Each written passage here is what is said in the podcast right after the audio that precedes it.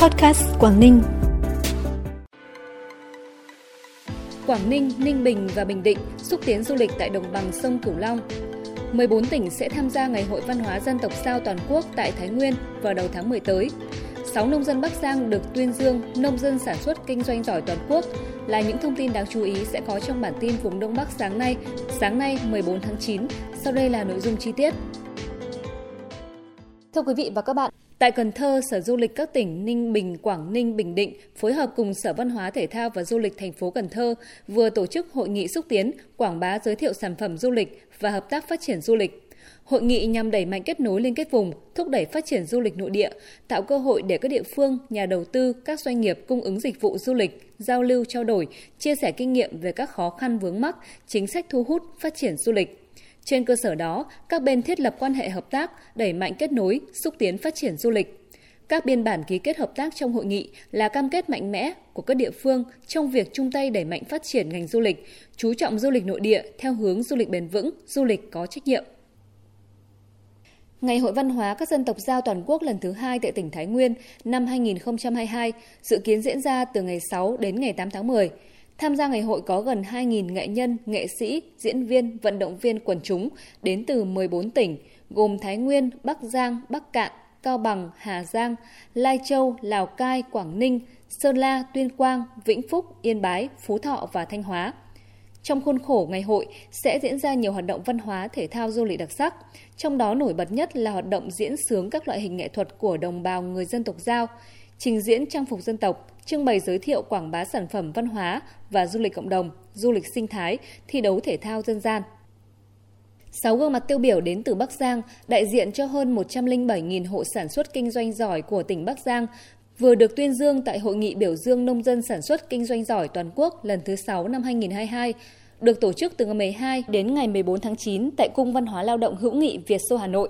Đây là những cá nhân xuất sắc trong phong trào sản xuất kinh doanh giỏi của Hội Nông dân tỉnh, trong đó một cá nhân vinh dự được nhận bằng khen của Thủ tướng Chính phủ, năm cá nhân còn lại được nhận bằng khen của Trung ương Hội Nông dân Việt Nam.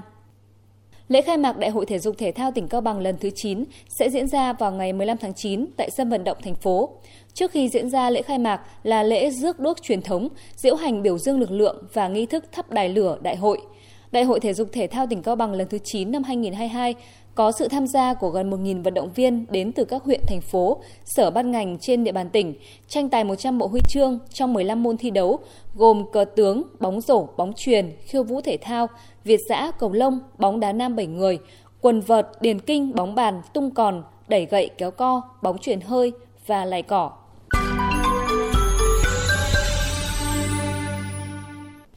Hội Bảo trợ người khuyết tật và trẻ mồ côi tỉnh Tuyên Quang vừa tổ chức hội nghị triển khai chương trình hỗ trợ giáo dục hòa nhập cho trẻ khuyết tật.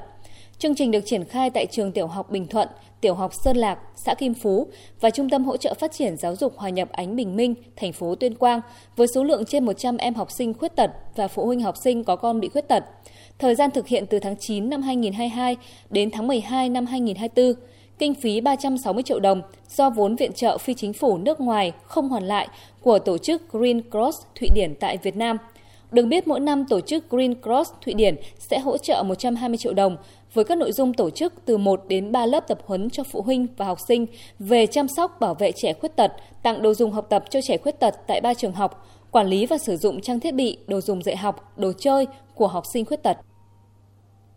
Hiện nay trên địa bàn tỉnh Lạng Sơn, cây hồi được trồng rải rác tại hầu hết các huyện, nhưng tập trung nhiều ở các huyện Văn Quan, Bình Gia, Văn Lãng, Lộc Bình, Cao Lộc với tổng diện tích hơn 40.000 ha, chiếm trên 70% diện tích hồi cả nước với sản lượng 13.000 đến 15.000 tấn một năm. Để phát triển bền vững cây hồi, hiện tỉnh Lạng Sơn đã có một số khu vực thí điểm sản xuất hồi theo tiêu chuẩn hữu cơ, được địa phương hỗ trợ thông qua các dự án đầu tư tại các huyện như Chi Lăng 174 ha, Bình Gia 131 ha, Văn Quan trên 400 ha. Mặt khác Lạng Sơn cũng tăng cường công tác xúc tiến thương mại, có nhiều chính sách ưu đãi để thu hút các doanh nghiệp, hình thành chuỗi liên kết sản phẩm hồi và các sản phẩm từ hồi. Nằm ở độ cao trên 1.000 mét so với mực nước biển, thôn Xà Phìn, xã Phương Tiến, huyện Vị Xuyên, tỉnh Hà Giang là nơi sinh sống của đồng bào dân tộc Giao. Nơi đây có khí hậu mát mẻ quanh năm, sương mù kết hợp độ ẩm cao đặc trưng tạo nên những lớp rêu xanh trên những mái nhà sàn lợp lá cọ. Thôn Xà Phìn có tổng số hơn 50 nóc nhà thì có tới hơn 40 ngôi nhà lợp lá cọ. Theo như người dân ở đây cho biết, nhà lợp lá cọ sẽ ấm hơn về mùa đông và mát về mùa hè.